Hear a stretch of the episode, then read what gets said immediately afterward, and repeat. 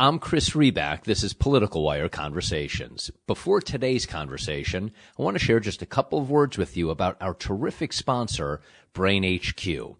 Brain HQ is an online training system with 26 exercises that hone your attention, memory, brain speed, and more. They really work. How do I know? Because researchers at institutions from the Mayo Clinic to Yale have studied them and shown real, measurable benefits to the brain, like 10 years improvement in memory. 10 years. Brain HQ adapts to your unique brain. As with physical exercise, brain exercise works best when it's at the right level to challenge you personally in the areas you need most. Brain HQ constantly adapts to your performance to make sure you're training at the optimum level for your brain. Now, you can get a 10% discount on a Brain HQ subscription for finding out about it here. Just go to brainhq.com slash politicalwire. Again, that's brainhq.com slash political wire. And now to today's conversation. For anyone who thought midterms 2014 was only about the Senate and which party will take control, well, we recently got our wake up call. Congress has another chamber as well. You may have heard. House Majority Leader Eric Cantor lost his primary race to a Randolph Macon College economics professor, David Brat. And since that shock, the first primary challenger to beat a sitting House Majority Leader since the position began in 1899, the questions, politics, and outlook for this season have all changed. Should we be paying more attention to the House? Should we be paying more attention to the Tea Party? What can one congressional district in northeastern Virginia tell us about voter anger in America and voter action as November elections arrive? David Wasserman is U.S. House editor for the must read Cook Political Report. He's also worked on numerous political campaigns, including in Iowa, South Dakota, and Virginia. David, thanks for joining me. This conversation was inspired, of course, by a piece you wrote the other day in 538. What can we learn from Eric Cantor's defeat? Are you over the shock yet? I mean, can you believe that's a headline to something you wrote? Well, this is the biggest shock that I've seen in seven years of covering House races for the Cook Political Report. But if you piece it together in hindsight, it makes sense, right? We have tended to think think that these leaders in the House are more or less secure back home, and uh, you know, they, if they're so powerful in the House, their voters back home should think that uh, that's a big asset and they'll keep them there automatically. But what we're seeing is that the long tenure in Congress uh, can be as much of a liability as it is um, a, an asset, that a leadership position in Congress can be a liability considering the approval rating of Congress. And we're seeing far more incumbents win underwhelming shares of their primary votes back home, um, predominantly Republicans. And we've seen a couple of close calls before this. Then you factor in that Cantor was never entirely in sync with his home base. Uh, you know, he won re-election easily over the course of the last 14 years, but uh, that was mostly because he had extremely weak opposition. Uh, the last time he was really tested in primary before this was in the year 2000 when he won this House seat by just 263 votes in a Republican primary against an evangelical social conservative state senator who uh, only spent about a quarter of what Cantor spent. So um, Cantor w- really excelled at the Washington game, uh, but not so much at the Richmond game. You, you had gotten, and you wrote about this. You'd gotten an email, uh, I guess, just a, a, couple, about a week and a half before uh, the election, from uh, one of Cantor's uh, um, people, I guess, his deputy chief of staff, and, and it was kind of a, a quibble, I guess, was his word, um, about a, a, piece of analysis you had written. In in, in retrospect, um, that that quibble or that concern maybe might have turned you on to, to some additional thinking about that race. T- tell me about that exchange because it, you know it, it kind of gave a little bit of a window to, to those of us outside, you know, of, of you know just the kinds of communications that can occur, um, you know, in a race with the House staff, with someone in a position like yours where you know you you you, you study this, you think about every House race, and and you know you then write about it for you know a, a must read publication um, tell me about that exchange and what you kind of thought at the time, what you learned about it, and what you thought more about it afterwards. Yeah, well, uh, you know, it's not unusual to get very defensive emails from campaigns after we write a piece of analysis, and you know, I interact with plenty of campaigns before and after I, I write analysis of House races. But coming from the uh, the staff of the sitting House Majority Leader was something a little bit different.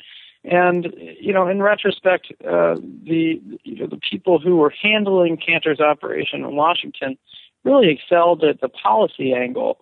Uh, but um, Cantor more or less outsourced much of the campaign to a consultant in Richmond uh, who was working on several campaigns at the time. In fact, that consultant in Richmond, Ray Allen, I had been in touch with him about um, Virginia's 10th district, Frank Wolf's open seat in Northern Virginia, uh, for some of the spring. And it's possible that the Cantor's campaign kind of took their eye off the ball. Now, I, also think that Cantor faced a, a strategic fork in the road uh, when when Brat was ramping up his campaign. Cantor knew Brat wouldn't have much money to spend, but this is a dilemma for a lot of incumbents. Do they uh, try to kneecap their opponents early before they can get any traction whatsoever, just to be on the safe side, or do they run a you know positive above the fray campaign that deprives their opponent of any attention whatsoever? And you know what's fascinating is to contrast what John Boehner did in his primary in Ohio in May with what Cantor did in his primary in Virginia in June. Boehner chose to stay entirely above the fray, stay positive, show up at diners and shake hands, give speeches at a local chamber of commerce. He won his primary with 69%. Cantor chose to run a vicious campaign against Dave Brat at a time when voters didn't really know who Brat was. And I think what it did was it generated curiosity about Brat. It uh, it, it uh, kind of encouraged voters to look into whether these attacks were were real. Uh, because if Cantor was them seriously, it seemed to voters as if he must as, as if Brat must be a serious candidate. So, um, you know, I think that decision will clearly come back to haunt Cantor. And some campaigns have have have kind of preempted their challenges effectively when they've had effective opposition research. But the fact is, Cantor's campaign was really stretching it by calling Brat a liberal college professor, and voters saw through it.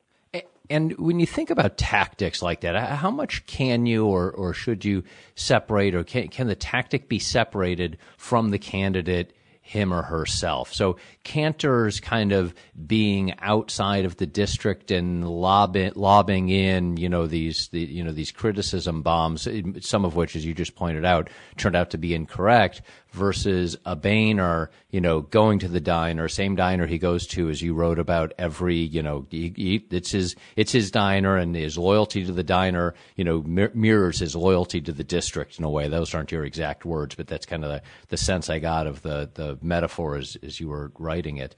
Um, can you separate the tactic from the politician? Was was this tactic kind of intrinsic to who Cantor is, or or just you know just bad political strategy?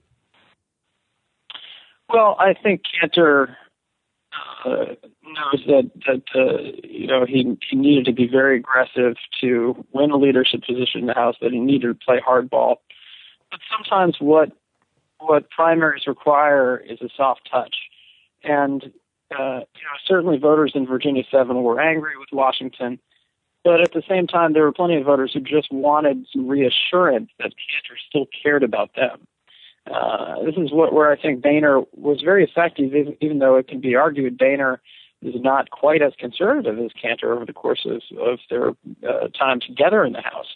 Uh, but uh, Cantor essentially blew the layup here, and uh, I think all he really would have needed to do uh, is to uh, reassure voters that he was he was fighting against Obama, uh, but not in necessarily an over the top way, and you know just hire some some um, maybe maybe you know straight out of college kids to go around to to to Tea Party events or other events in the district and kind of be Cantor's eyes and ears and ask people what they think of of how he's doing in Washington.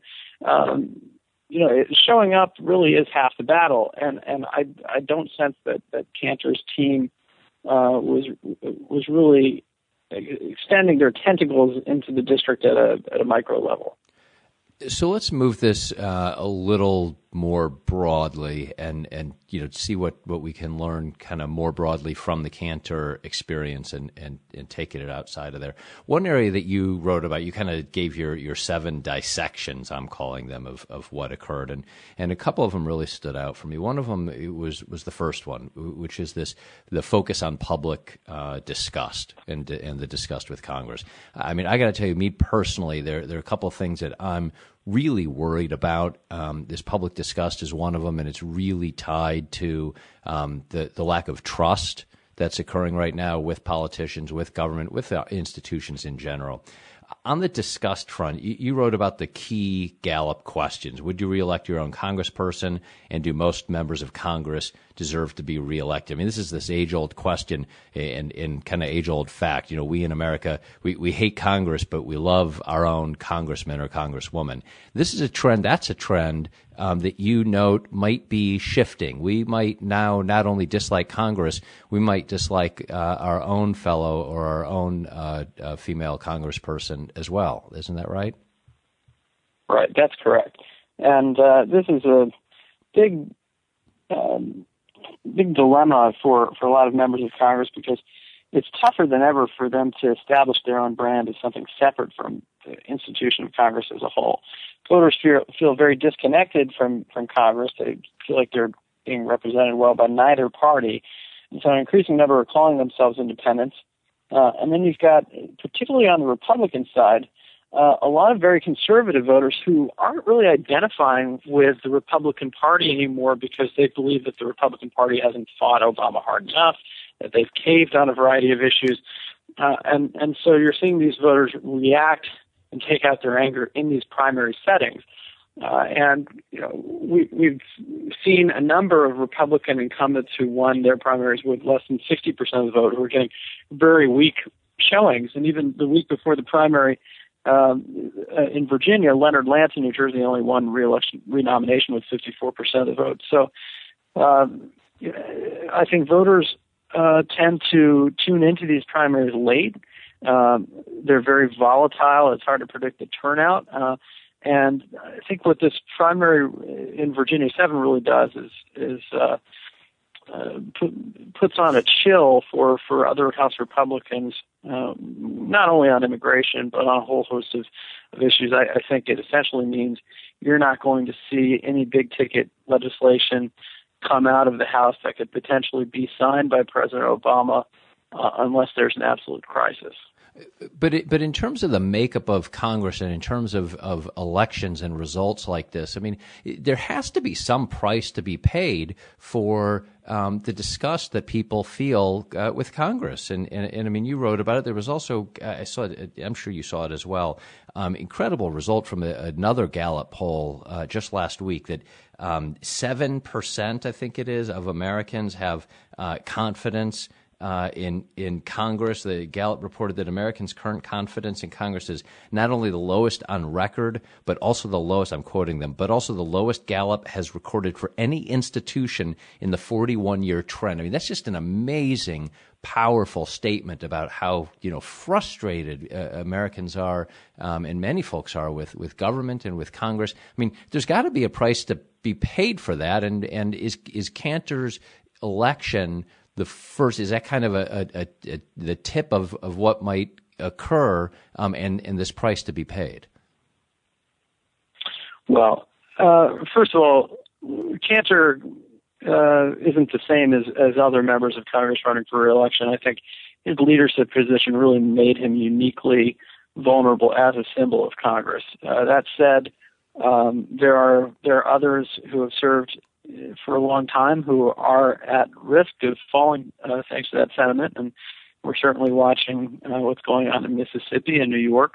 Um, there are uh, a number of other primaries uh, still to be decided in August that uh, could feature uh, some incumbents going down. But what's what's amazing is that uh, not many incumbents are really pr- paying a price for that in November general election those elections tend to be decided on an extremely partisan basis.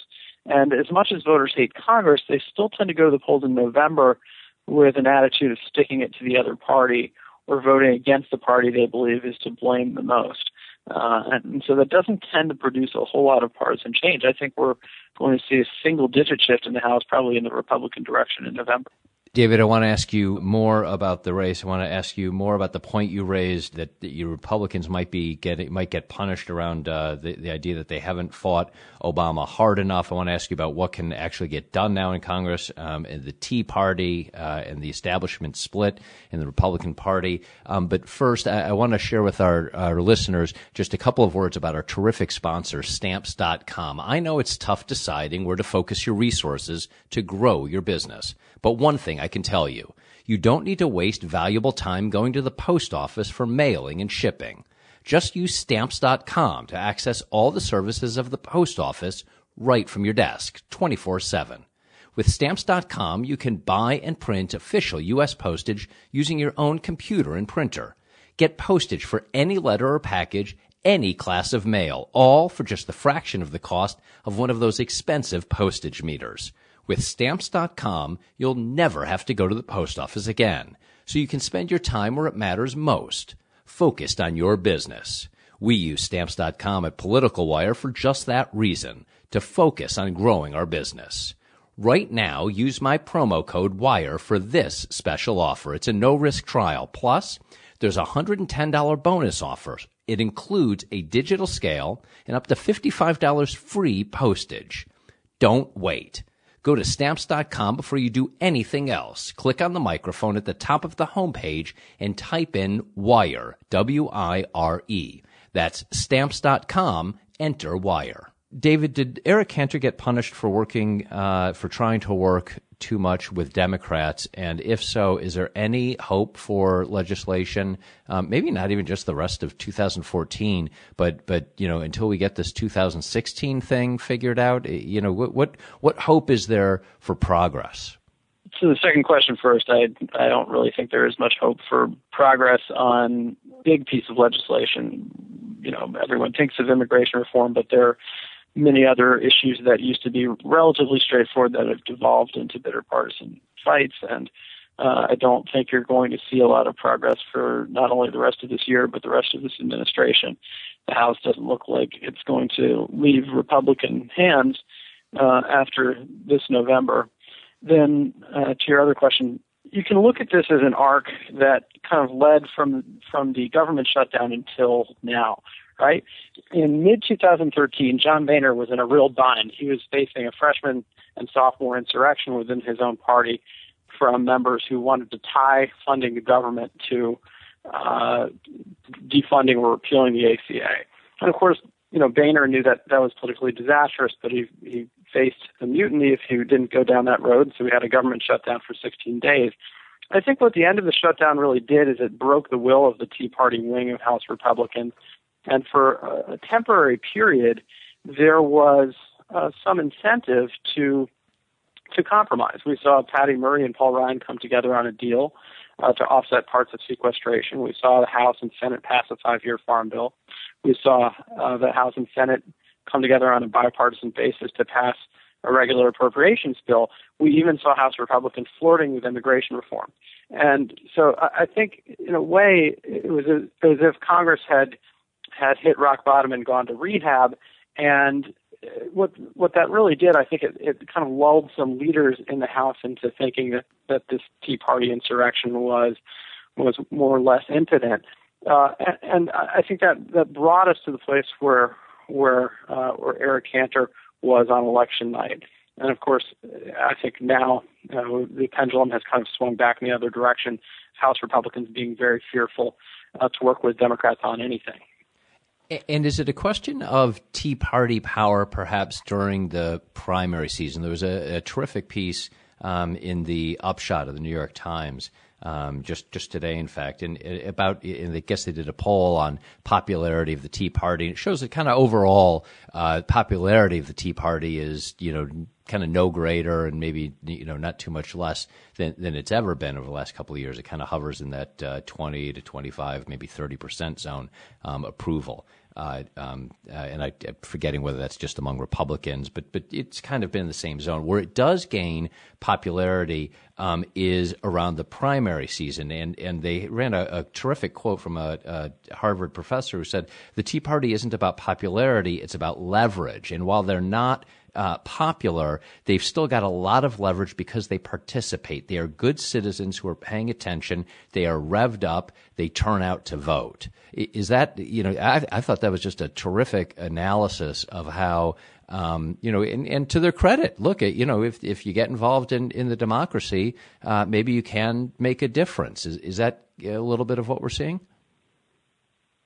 Yeah, I think so. I, I, you know, when you examine who's most motivated to show up, it's definitely people who are angry with the status quo rather than people who are happy. Uh, that's that's really the challenge for people like Eric Cantor is how do you get people who are happy with your leadership to turn out? Uh, because it's let's face it, anger is a stronger motivator than one. So, um, uh, this this isn't the only surprise that we're we're going to see this year, even though it's probably the biggest. And uh, you know that's what keeps politics fun. If if we weren't uh, surprised from time to time, then uh, then what would we be here for, right? It, it, what do you hear from from Republicans? I mean, on any level, do they see themselves in a bit of a pickle on this? I mean, you, have got a, you've got the strong disgust. You've got Americans wanting, to a great extent, some type of I don't know if it's necessarily compromise, but certainly movement, progress. I mean, you see the numbers. You see, you know, Americans want some type, for example, some type of immigration reform. Fine. So you've got that pressure on one side. And then on the other side, Republicans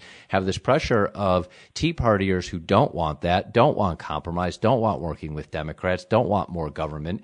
And they are willing and able to get really active in the primary season, even if they can't necessarily because of the numbers in the, in the, you know, full election season in, in November. I mean, do you, as you're talking to Republicans, are they thinking or talking or worrying about that pressure and those kind of competing forces in new ways now since Cantor? I mean, this is not a, a, new challenge for them, but but maybe they had hoped it had gone away a little bit, and now all of a sudden it, it's back. Or are you hearing them talk at all about this?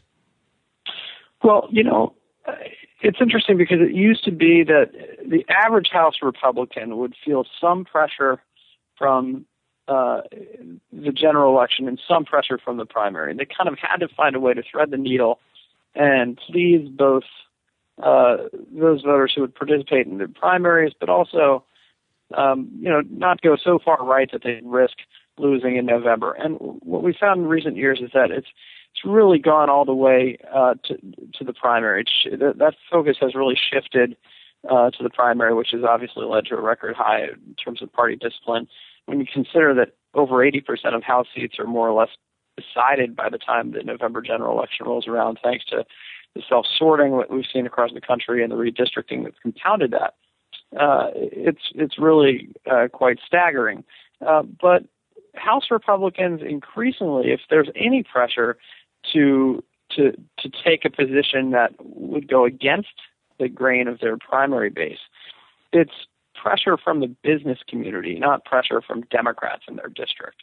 Uh, and, and that has really, uh, I, I think, uh, carved, carved open this huge fissure in the Republican Party between um, business interests that, that want to see a debt ceiling increase without controversy to keep the full faith and credit of the country uh, intact. Uh, they want to see immigration reform so that they can uh, get more high skilled workers.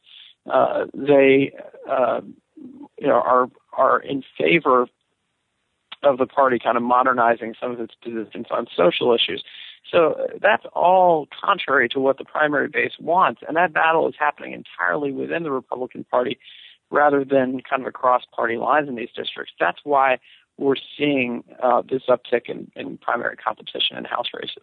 And do you see any signs of the direction and, and where Republicans will go? Anything around the uh, um, election for the new House leader, uh, McCarthy? Is that anything there that you see um, in terms of you know the direction that uh, the House will go and that House Republicans will go?